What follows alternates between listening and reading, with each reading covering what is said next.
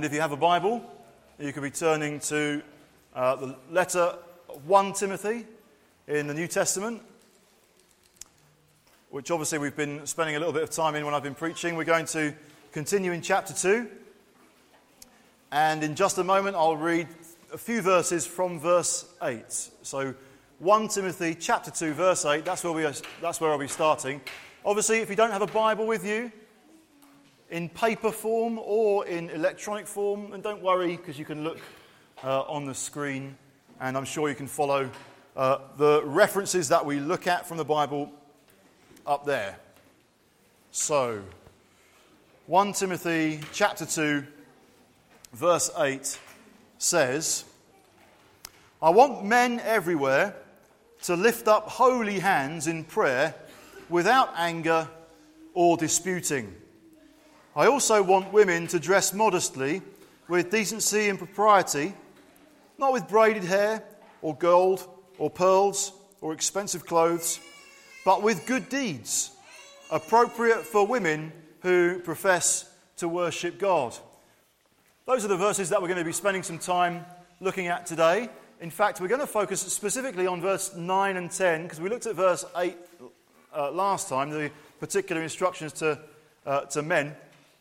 Chapter 2 of 1 Timothy has focused specifically on prayer, on God's people, the dwelling place of God, the household of God, the church itself. Uh, the focus has been upon that community of people being a people who pray. And Paul has dealt with that generally, setting out a, uh, a vision with faith for all that we're to pray about and all those we're to pray for. And he starts to deal with some specifics. And we saw that last time in verse 8, speaking to, uh, to men, encouraging them to lift up holy hands in prayer without anger or disputing. And then we come to verse 9 and 10. And quite frankly, at this point, we might think, what a strange instruction.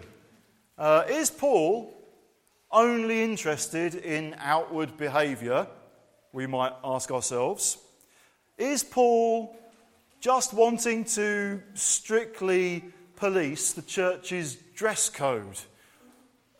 What's that all about? You know, you may have had the experience uh, in school, maybe even school at the moment, you have to wear a very particular school uniform. Or for those of you who went to school a little while ago, maybe you can remember uh, uniform that you had to wear a dress code that existed within the school. I wonder if there's anybody here who knows they would have got detention just on the basis of whether their skirt came above the knee as opposed to below the knee. I don't know so much about that, but I've heard that that's sometimes um, been the case. Or did you hear about the, uh, the school recently, uh, earlier on in, in the summer this year, in Exeter, where all the boys, well, not all the boys, but lots of the boys in this particular academy protested about the school uniform policy. They'd raised a legitimate issue uh, with the headmaster. Um, on a really, really hot day, why do we have to wear trousers? Can't we wear shorts? Somehow, for some reason, that shorts for boys were not allowed in the school's dress code. Uh, so, on a very hot day, they had the brainwave of all wearing uh, the girls' skirts that they were allowed to wear, the, the particular tartan design skirts. And there's photos, you can check that out on, on Google later. It's quite a, an, an impressive, quite a, uh, a good protest because all of us looking at that or hearing about it honestly ask the question why stop them wearing shorts? What's the big deal? Why is it so strict? Can't some allowance be made when it's hot weather? Uh, so well done them.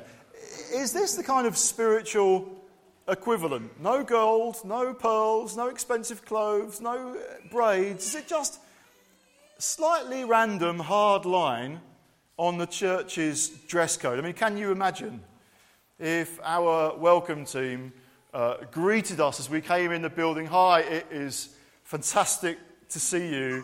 Um, really like those earrings. But let's just be clear are they silver or are they white gold? I promise you, I promise you they're silver. because for some reason that would be like horrific. Um, or that, that dress, it, it really suits you. Um, hmm, hang on a minute. Is it a designer label? I got it in the sale, I promise. I only shop in Age UK, honest. Um, madam, could you please step through uh, the security? Beep, beep, beep, beep. Set off the alarm. Step aside, please. That's perfectly fine. Um, but you have worn clothing this morning that we regard as inappropriate, so it's, it's fine because to be welcoming, uh, we have some other clothes that you could wear.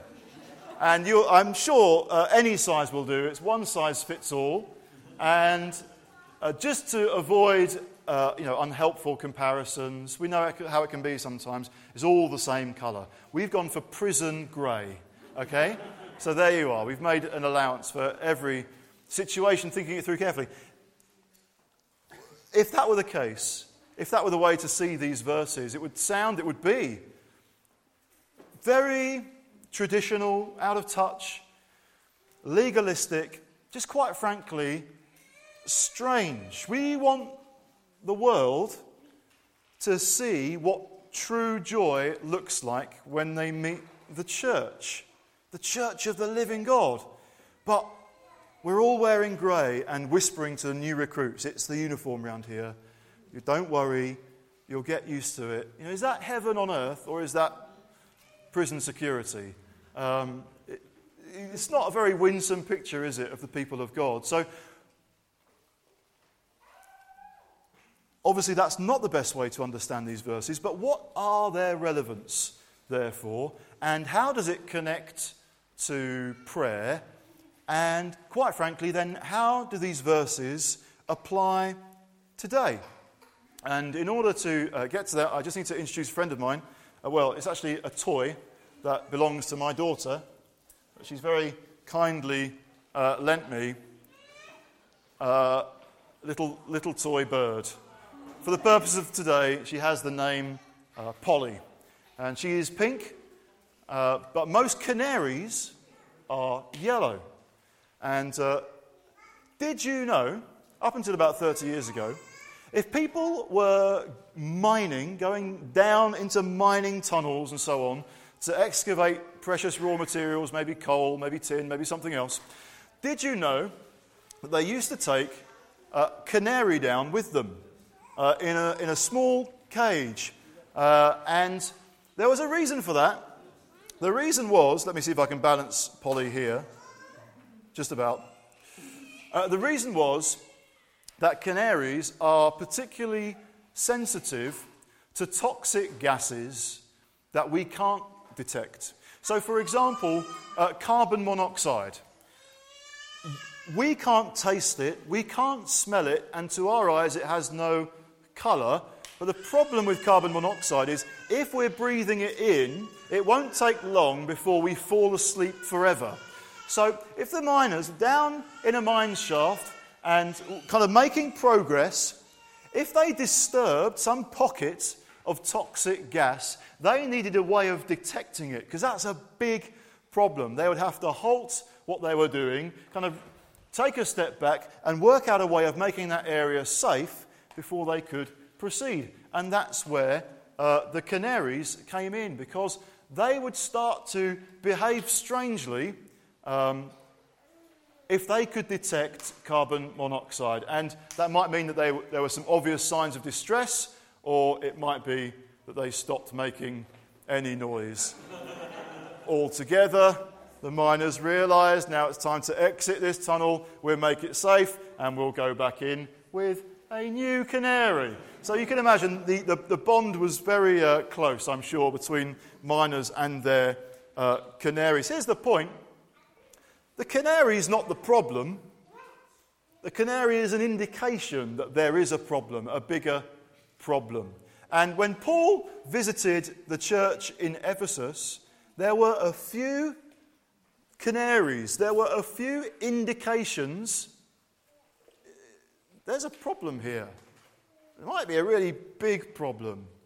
And the big problem was that the church at large had actually drifted away from what Paul describes as the glorious gospel of the blessed God. They're no longer focused on the gospel, they're no longer living in grace.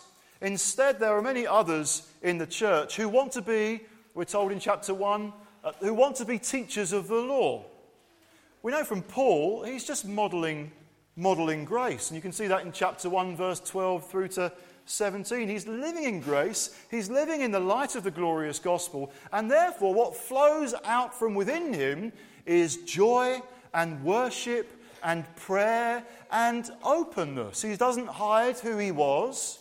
He's free to acknowledge his past, but he's free because he's enjoying the grace of God. When he comes into the church, he realizes the church is no longer uh, living in grace. That's where the, the canary comes in. If I just flick a switch here. Did you hear that? Oh. Hallelujah! We're living in grace. Hooray! Woo! But sometimes uh, the canary might be saying, I smell trouble. I smell trouble. Okay? Smell. Yeah, that's enough, thank you. so, what do I mean? Well, Paul came into the church. I don't know what to do with Polly. You can just sit there for a bit. Paul came into the church and perhaps spent time with the church, realized, hang on a minute, church's prayer life, they've gone, they've gone oddly quiet. Something's not quite right when prayer has gone a bit passive. Or maybe it's something else. We looked last time, didn't we, at uh, this instruction to men everywhere to lift up holy hands in prayer without anger or disputing.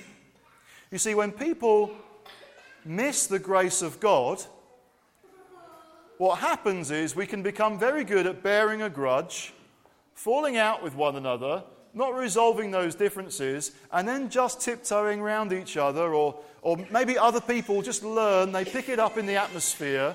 Um, these two people, they don't get on, there's, there's anger or disputing. Perhaps that was a, somehow a feature of their prayer as well. It's kind of become a bit competitive, it's become a bit of an argument, there's lots of controversy, things about which people strongly disagree and are antagonized with each other. Well, I think Paul is sensing all of that. He's aware of these things and he's quickly realizing there's a big, a big problem. And, and when people miss the grace of God, when we miss the grace of God, here's another way in which we can drift there becomes an unhelpful focus on appearances. In other words, the, whenever we see the teachers of the law, certainly in the New Testament, we see they have a priority to kind of cover up deeper problems of sin or unbelief, attitudes in the heart that are ugly. The teachers of the law just want to cover those up rather than deal with them. For them, the priority is focusing on looking good on the outside, the outer appearance. That's what's really important. That's where teachers of the law focus. Let me show you uh, from the scripture one example of Jesus addressing these issues in, in Matthew chapter 23 and in verse 25. Jesus says, and clearly he's not just speaking to he's not speaking to women at this point, speaking to men. It's right across the board for all of us, this potential for drifting away from the gospel. He writes there, Matthew 23, verse 25 Woe to you, teachers of the law and Pharisees, you hypocrites! You clean the outside of the cup and dish, but inside they're full of greed and self indulgence. Blind Pharisee! First clean the inside of the cup and dish, and then the outside will also be clean.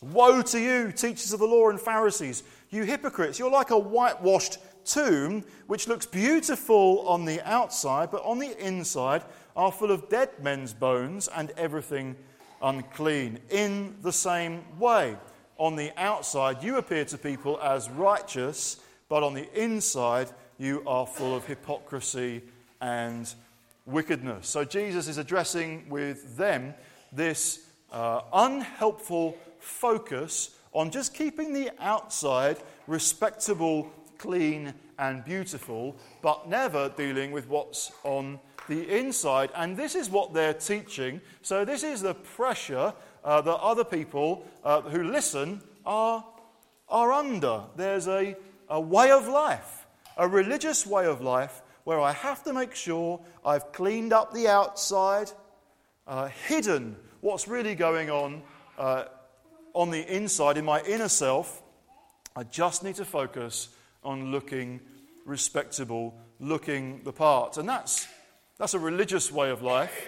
I think in our day and age, it's also just a normal way of life. We are in a society which is painfully preoccupied with appearances, with what we look like. That's how uh, popularity and self worth and identity are achieved. We've got to brush up, we have to look impressive, and it never deals with what's really going on on the inside. And perhaps there's no expectation that anything on the inside will actually ever get dealt with. I can remember uh, a fairly uh, trivial example of seeing this as Rachel and I were, were out with some friends one evening celebrating, and part of a bigger group. We didn't know everybody there. And uh, obviously, it was just the place to be and a fantastic time. Uh, but I can remember seeing a young woman uh, as part of this group sat down. Quite honestly, she looked bored out of her skull. Uh, it, to her, it doesn't, didn't look like the place to be at all. I think she was just kind of marking time until it was okay to go, or hopefully move on, on to something a little bit more interesting. But then something interesting happened. Someone, a friend of hers, got out the mobile phone to take a selfie. Gathered this friend to them in order to kind of recall, record the moment. In that moment, her face changed completely. Suddenly, she lit up. And it's, it's quite a challenge. I don't know, I find selfies a bit challenging. Um, I haven't had that much practice. Obviously, you've got to hold the phone slightly above. You can't take one beneath, can you? Because that's like double chin territory right there. That's not going to look good. So you've got to go above. You've got to kind of catch yourself in the picture, obviously, as well as the people you're with, and kind of get enough of the background for people to realize it was ultimately the best place to be ever on Saturday night. My problem is the kind of photo tends to start at my eye line and it just gets a shiny head in the flash. Everything's a bit obscured and it doesn't quite work. Anyway, she had it nailed. She knew exactly what to do. She had the angle of her head just right. She had the slightly demure, pouty smile going on as well. So she looked amazing. Suddenly she was transformed. And you could imagine if you saw the photo on Facebook later, think, oh, if only I'd been there. If only I was as cool as her. But quite frankly, as soon as the selfie moment has gone, she's, she's sullen again. She's not actually happy, not actually having a good time, but thank goodness there's a selfie to give the other impression. And that can be what it's like for us, uh, can't it? Where there's a pressure to look amazing, there's a pressure to demonstrate you are having the best time ever and that other people should envy you. And, uh, or maybe from your perspective, you might look on Facebook or other social media and think, oh, it looks like everyone else is having a fantastic time and I'm not. Um, these are some of the pressures that we can, uh, can be exposed to in the selfie generation. I think what Paul is seeing in the church in Ephesus at this point is an ugly attitude where they've become preoccupied, very focused on their image, on their appearance, and somehow or another, like a canary starting to behave strangely, Paul can see there's a bigger issue behind it. There's something that needs addressing. At that point, the church can't just plough on. Let's make progress. Let's advance the kingdom. No, you've got to, you've got to kind of take stock, safeguard the church and teach to try and get to the big issue. It's not like having a go at, at the people, it's not having a go at the canary, it's trying to get to the, the real issue that's going on. So perhaps there in Ephesus, there are people very literally dressing to impress, and it's become competitive. It's about outdoing other people. It's about being better than other people. It's about being more prominent, having better profile than other people have. And so, braided hair, gold, pearls, or expensive hair were the ways in which that was done at the time. Trying to elevate oneself to become one of the beautiful people, um, and that having a, yeah, just this competitive edge. And it may even have a, a seductive edge to it as well, because dress is being used to communicate look at me, aren't I special? And so you've got members of the opposite sex having their head turned in perhaps a way that isn't helpful. Now, maybe that's starting to connect with the church's prayer life. Maybe even they're coming to the moment of prayer, but it's become a fashion parade uh, rather than a moment to enjoy God together and bring the needs of the whole world before Him. So, Paul has a big concern. He sees a church that's drifting into the ways of the world, and in the world, the message is first of all, you put in a hard graft to achieve a standard of beauty according to your culture. That's your step, that's your challenge. Then, secondly, and after that, you can receive acceptance and worth and value as one of the beautiful people. Do you see what I mean? You become beautiful first and then receive acceptance. That's the way of the world, and that's why Paul is addressing it here. So, in the time that remains, before we worship again, let's consider four steps to real beauty. Four steps to biblical beauty. And it is, you'll be glad to know, entirely the other way around. What do I mean? Well, step one, the most important step, and definitely the first step, is this receive acceptance from the amazing grace of God. We don't have to endure a punishing regime in order to kind of receive special status. Rather, as a free gift, we receive from God Himself a completely new identity, total acceptance and love, and eternal forgiveness for our sin. That's the message in Christ. And when you're reading in, in Ephesians chapter 1, this is what we're told. praise, praise be to the God and Father of our Lord Jesus Christ, who has blessed us in the heavenly realms with every spiritual blessing in Christ. For he chose us in him before the foundation of the world uh, to be holy and pleasing to him. I'm not even sure I'm getting the verses right, but I, that's, you can check later Ephesians 1, verse 3 and 4 and onwards. In other words, through Jesus, through the gospel, we receive acceptance. We are adopted into God's family. And do you know what that means? It means that Jesus, as your brother, is not ashamed to call you his brother or sister. I have four sisters. Well, I have two sisters and two sisters in law. Um, it doesn't make sense to ask me the question, Is your sister beautiful? It doesn't make any sense at all. It's like, dude, she's my sister. Of course she's beautiful. Um, and there's to be that kind of vibe in the church, that kind of attitude too. Why? Because we've received, we've received acceptance uh, from Him. Therefore, none of us are having to struggle to be noticed. He is smiling on us. We have His attention and He loves us. We're not having to pay excessive amounts of money to try to keep up with every trend. And I'm not having to worry about who I'm seen with. Will that reflect well on me and my image? You know, a whole lot of worries can come in if we, if we miss out on the grace of God, if we don't receive acceptance from Him and we're not refreshed in remembering His gospel. So, the first step to real beauty is that. From God, we receive acceptance, from His grace, from His love. When were we loved? Well, from before the world began. And secondly, then, we believe in biblical beauty. We have our minds transformed to believe what the Bible says about beauty. And biblically, beauty is real, but again, it works, it works the other way around. It's not a case of cleaning up the outside and just covering up blemishes to achieve acceptance. We've already seen that. Beauty doesn't start on the outside.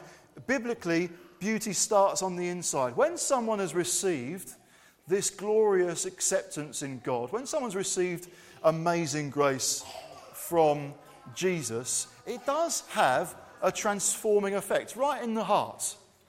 But actually, from the inside, it then starts to kind of permeate through and it's reflected on the outside as well. What do I mean? Well, practically, when someone receives God's grace and knows by faith they're accepted by God, suddenly the fear and the striving that's been in the heart is released.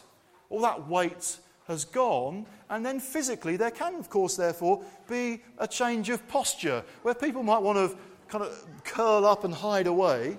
Actually, they are starting to change in their appearance because right on the inside, they've received God's grace maybe now it's like the gospel hasn't affected their bone structure, but perhaps now, on, in the grace of God, different muscles are being exercised, and literally, someone goes from looking uh, uh, downcast, now that they've met God. Uh, their face is genuinely different. It's lit up. Sometimes you can see that. When someone responds to the gospel, their face changes. Well, it does.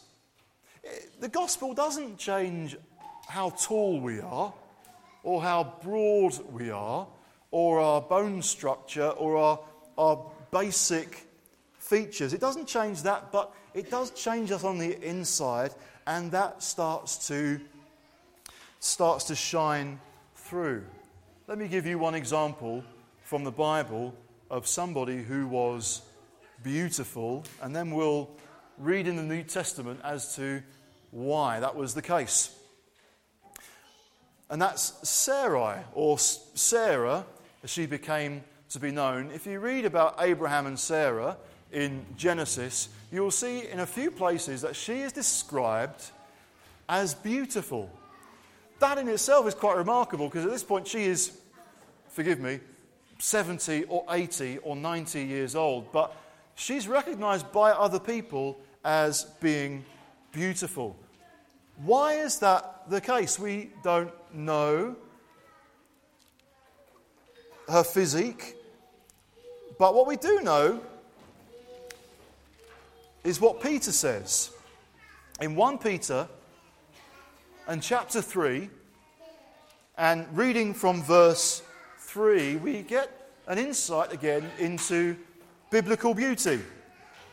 And Peter writes this He says, Your beauty should not come from outward adornments, such as braided hair and the wearing of gold jewellery and fine clothing. Very similar list to what Paul has said. So perhaps just culturally at the day, that's how people try to make themselves uh, impressive to look at.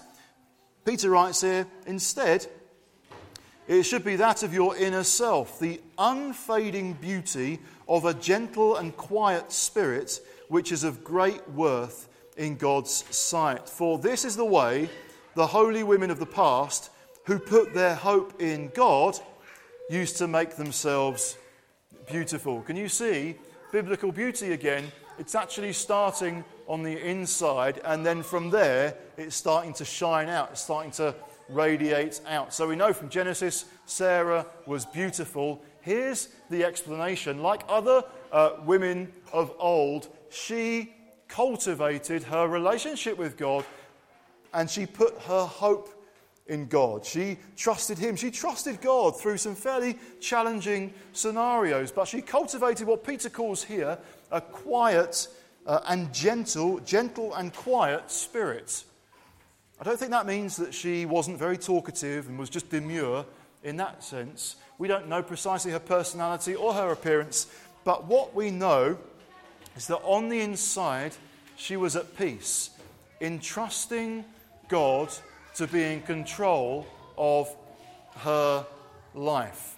She walked with God. She spent time with Him. She brought challenges to Him and she learnt to trust in Him. And I believe that's where her beauty came from. I believe that's why when she was 90, she was regarded as a very beautiful person because all through the years she's made it her practice. You know, in end of Proverbs, in, in chapter 31 of Proverbs, it says something on the lines of charm is deceptive, beauty is fleeting, but a woman who fears God is to be praised. She's, in other words, she's to be celebrated. Yeah? In the world's way of thinking, be- be- beauty fades. We'll, we change. Uh, every decade, something changes. But through that, there's a real beauty that shines out. I wonder if you'd recognize that in other people. I think that's sometimes how it works. Sometimes you can just see somebody is radiant. And it's not per se to do with their bone structure, their height, or their, their uh, kind of broad shoulders or whatever. Uh, it's, it's to do with just something of God. It's a mysterious quality. Beauty is shining through. Sarah was not wrestling with discontent in her heart.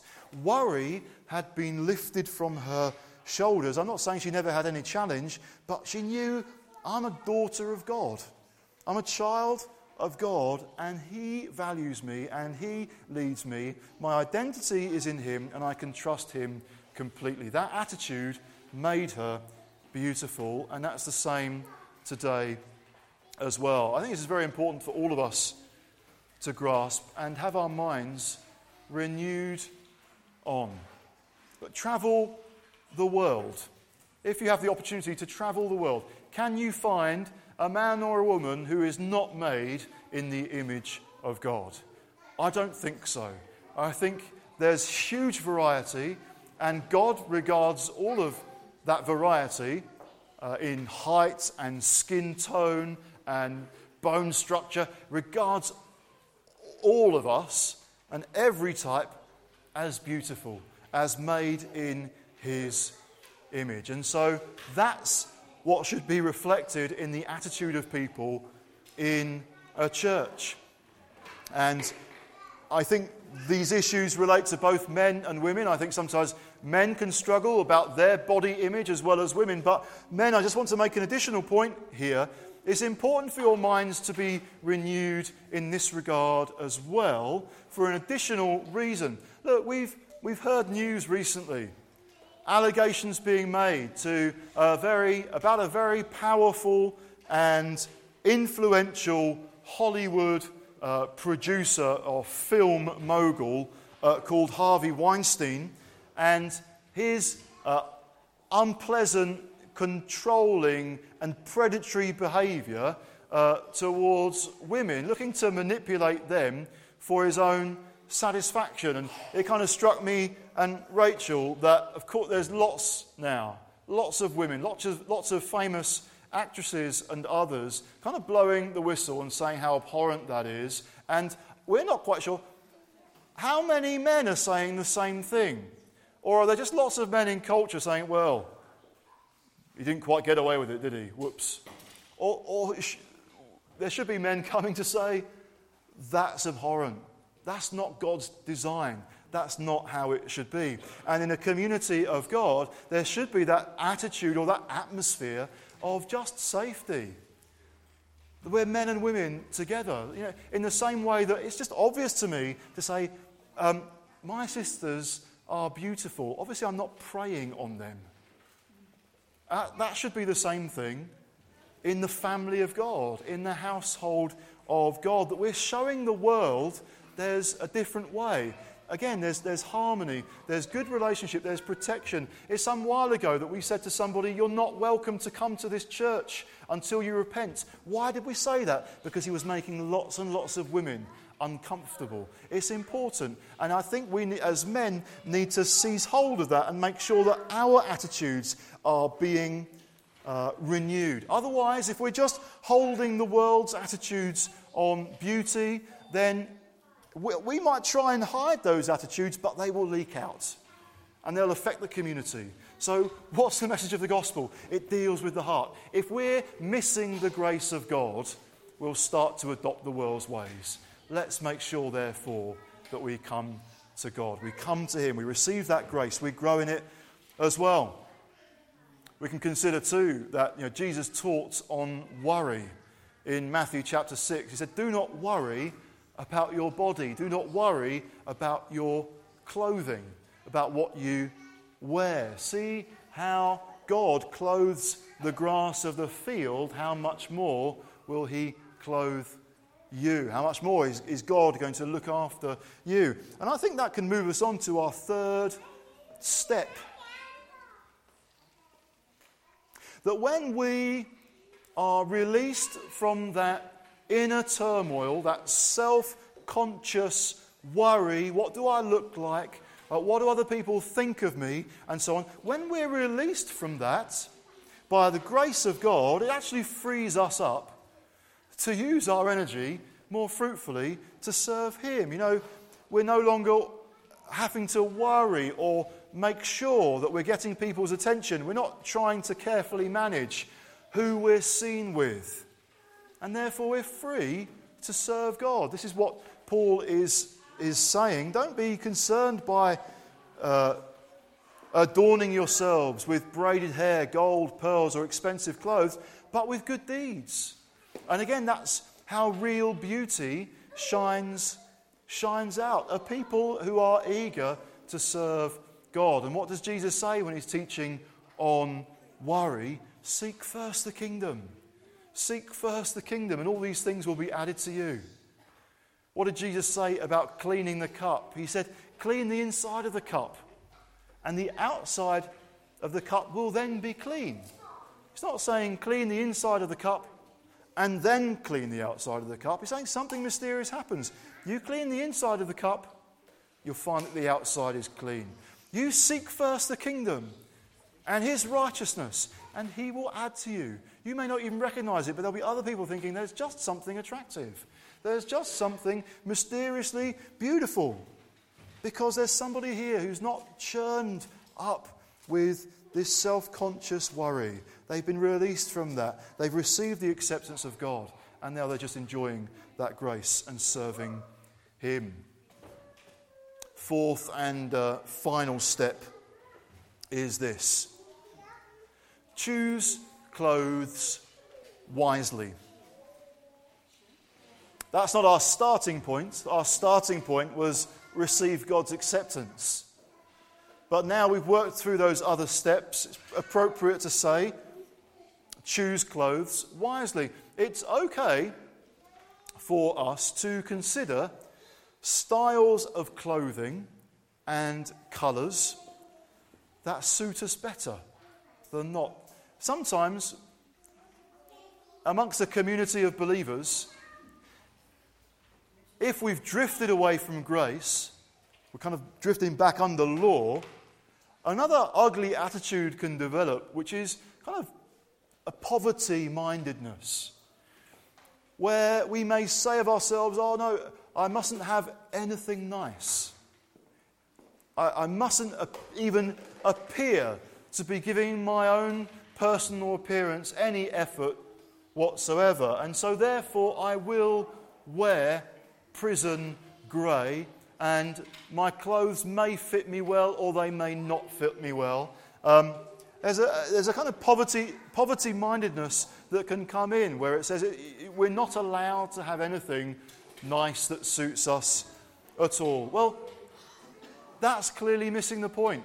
That attitude still comes out from a worry about what will other people think. Will people think that I care too much about my appearance? Will people see me wearing gold earrings and think that's wrong and, uh, and I've got my priorities all wrong? So, can you see how even that attitude comes from a, a worried, fearful mindset that God wants us to be released from? It's perfectly fine to wear, according to your culture, what is appropriate and expresses your personality. Otherwise, what are we saying to the world? You've got to dress like us.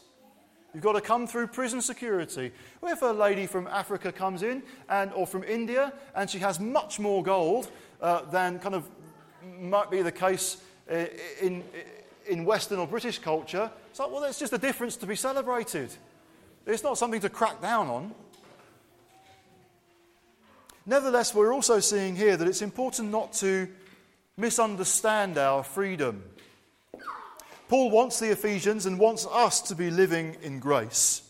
But notice he still brings instructions about modesty. Uh, he clarifies what he means by modesty with those two words, decency and propriety. What's he really getting at? He's saying this, he's not saying, here's the list, here's the rule book, here's the, the church manual that you have to read, here's the dress code for God's people. Here's what you're allowed to wear, and here's what you're not allowed to wear. He's saying, look, there's, there's a fruit of the Spirit at work in us called self control or called good judgment. That's what I think being referred to by that word propriety. It's like, by God's grace, you make a wise choice, you make a good decision. Um, it's not being imposed upon you, it's just considering how, how I'm free to wear what's appropriate to, but how how can I be a blessing to others and not a distraction? There can be another bizarre uh, way of thinking that sometimes can creep into the church, which is almost um, going completely to the other extreme. I've sometimes, sometimes heard it expressed in this way well, if these men are holy, it should be perfectly fine to have the world's posters and billboards and magazines scattered around the church's meeting place because that should be of no distraction or temptation for holy men. Think, come on, just be realistic. That's absolutely unhelpful. Uh, I think maybe sometimes guys can be unhelpful in this way as well, in the way that they hold themselves, in the way that they dress, and perhaps draw attention to themselves, which can draw attention. We just want to make sure that's not the case. It's not a rule book, but it's about making sensible choices that aren't deliberately or even unknowingly, but in all likelihood, going to just turn people's heads. We're here for God. We're here to encourage one another. We're here to fix our minds on Jesus. And if that's what's appropriate when we gather together here, it's basically what's governing what we wear in the rest of life. So it's not a rule book, but it's about making wise choices that honour one another. And in Ephesians chapter 5, we hear there shouldn't be, there shouldn't be a hint of sexual immorality amongst us. We don't, we don't even want there uh, to be a hint of it we just want to be a community that's honouring one another and honouring God's transforming grace. So I think this whole matter of dress that Paul is addressing, it's a, one of these little canary issues. The point is not having a go at the canary when it starts to misbehave. I think Paul can see through the way in which people are behaving, even the way in which people are dressing, there's another issue here, and it's called the grace of God. And sometimes in the life of church, there can be lots of little canaries. They're not big problems in, them, in themselves, but almost through them you can discern the church. We might be drifting away from grace. That could be toward, to do with wanting to draw attention to oneself. It could be to do with anger and disputing. It could be to do with passivity when it comes to prayer. It could be to do with unforgiveness and bitterness, just relationship friction. And when there are lots of these little things, we've got to take note. You know, we want to plough on, we want to keep going, we want to progress and, and advance the gospel and his kingdom. Sometimes there's a point just to stop and take stock and say, Are we missing the grace of God? Do you think we're missing the grace of God? Are you aware of anything in your own life that suggests, I think I've drifted away? I've just started to think about should do's and have do's and must do's, the things I feel like ought I have to do, and just basically coming back under law and forgetting that we're a people of grace. It's important that we remember. It's important that that's where we nourish our faith and, and take stock there's tremendous eternal, never fading acceptance that comes from God. Are we enjoying that? Are we living in it? Let's do that. Amen.